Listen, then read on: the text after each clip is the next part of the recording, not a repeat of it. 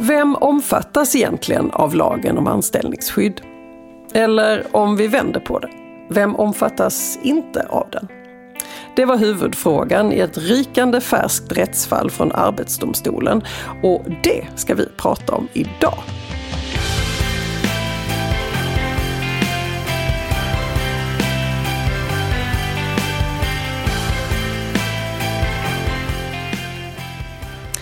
Hej och välkommen till Arbetsrättspodden. Podden för dig som verkar inom HR eller hanterar personalfrågor i din vardag. Jag heter Emelie Svensäter Jerntorp och arbetar som advokat inom arbetsrätt här på Vinge. Och med mig idag har jag min kollega Daniel Melander Björner som är advokat och specialist inom arbetsrätt här på vårt Malmökontor. Hej Daniel! Hej Emelie! Eh, jag får börja med att be om ursäkt för min röst. Den låter som den låter men den är på bättringsvägen så jag hoppas det ska fungera. Jag ursäktar dig och eh, det hoppas jag att alla våra lyssnare också gör. Ja, det var ju snällt. Mm. Tack. Eh, men vi har ju ett jättespännande ämne som vi ska prata om idag. Ja, det har vi. Mm. För det är ju så att en stor del av reglerna rörande anställningsskydd hittar vi just i lagen om anställningsskydd i Sverige. LAS kallar vi den också för.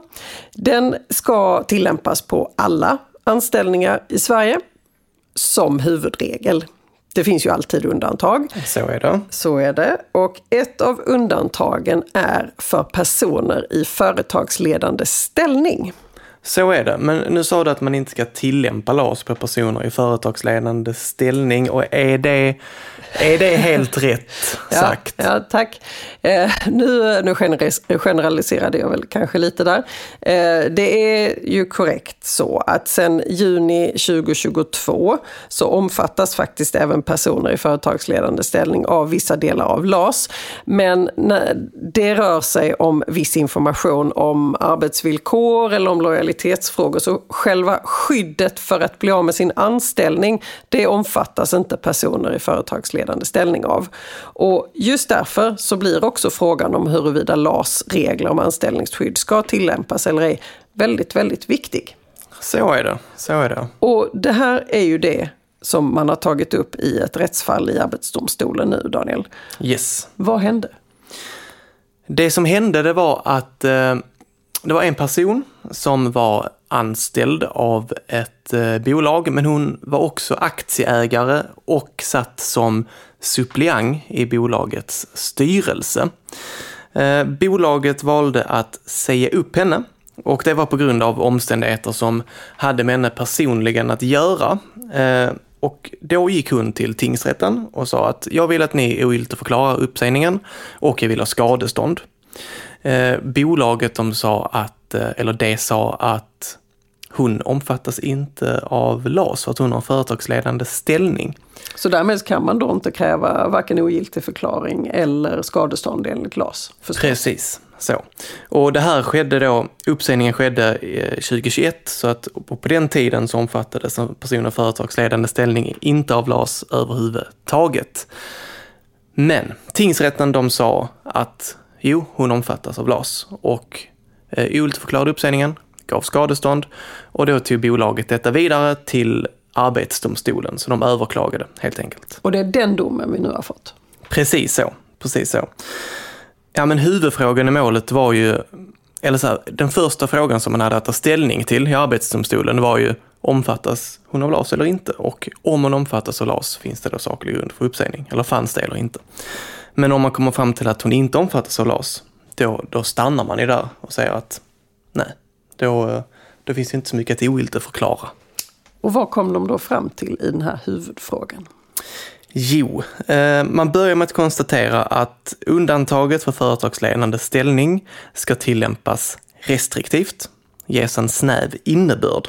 Och en förutsättning är att den anställde ska inte bara ha företagsledande funktioner, utan ska också ha villkor som typiskt sett en företagsledare har, till exempel lön och eh, möjlighet att påverka verksamheten. Anställningstid har vi ju tagit upp i ett tidigare poddavsnitt faktiskt. Där finns det också ett eh, rättsfall från AD om mm. att en eh, person i företagsledaranställning kanske ska ha lite längre eh, uppsägningstid till exempel. Ja, precis.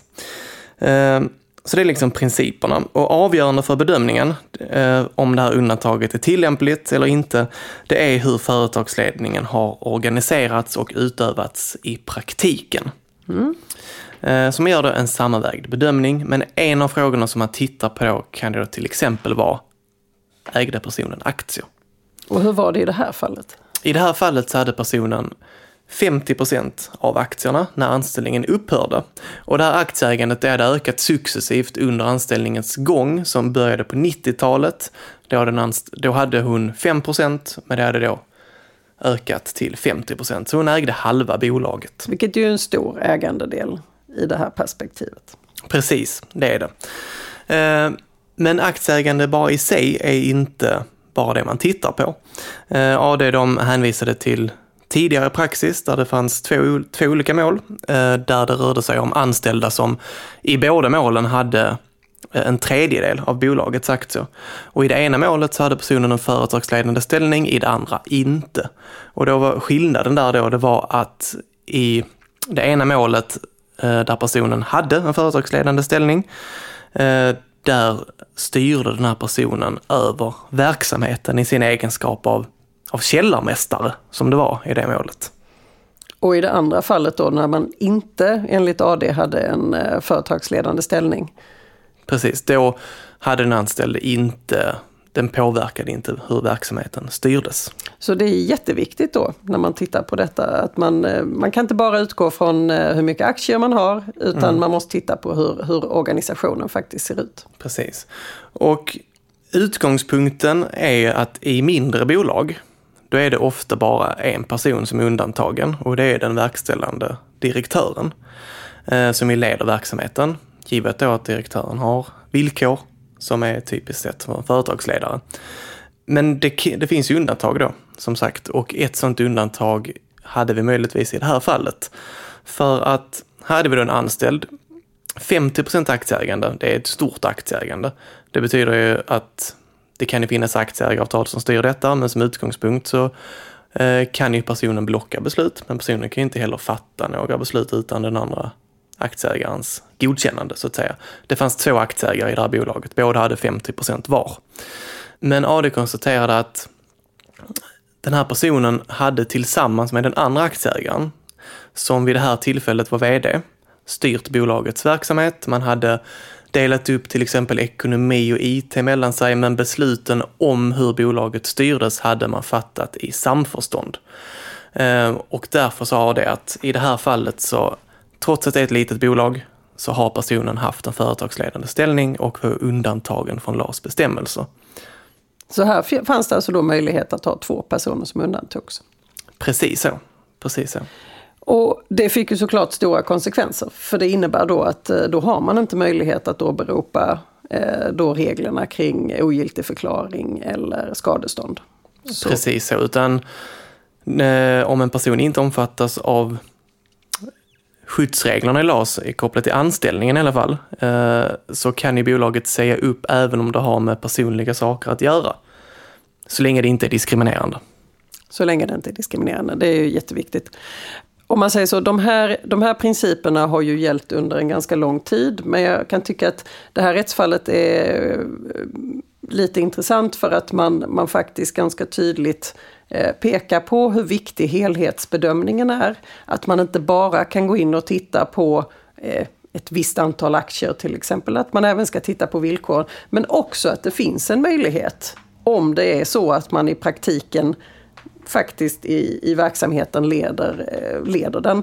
Mm. Eh, att man faktiskt då skulle kunna eh, undanta mer än en person även i lite mindre bolag. Precis så.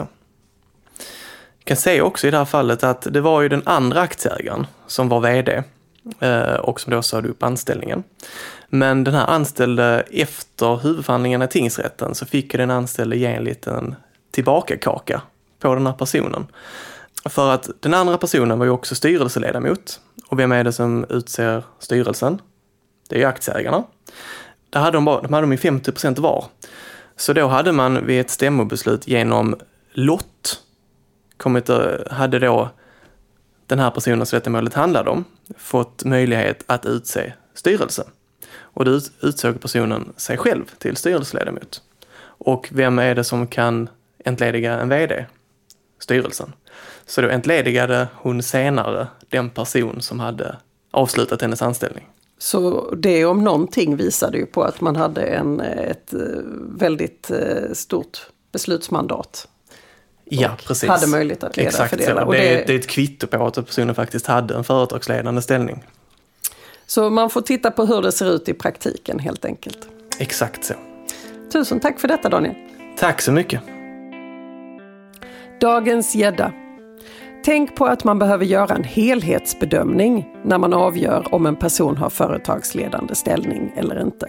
Det räcker inte med att förlita sig på enskilda villkor, såsom aktieägande.